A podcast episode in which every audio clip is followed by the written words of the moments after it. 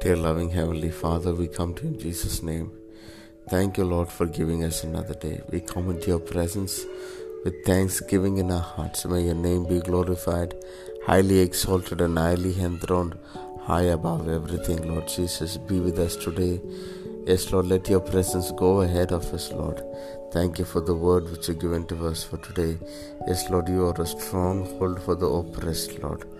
Yes, Master, all those people who feel oppressed and suppressed, let them find refuge in you, Lord. May you protect your people, may you strengthen your people, may you surround your people with your presence, Lord. Lord, keep them from all the attacks of the enemy, Lord, Physical, emotional, and spiritual attacks. May your people be protected in all areas of their life, Lord. Bless them, be with them, keep them safe from all harms and dangers. We thank you. We love you and we honor you, we glorify and we praise you. In Jesus' matchless, wonderful, glorious, powerful, excellent, marvelous name we pray. Amen. May God bless you.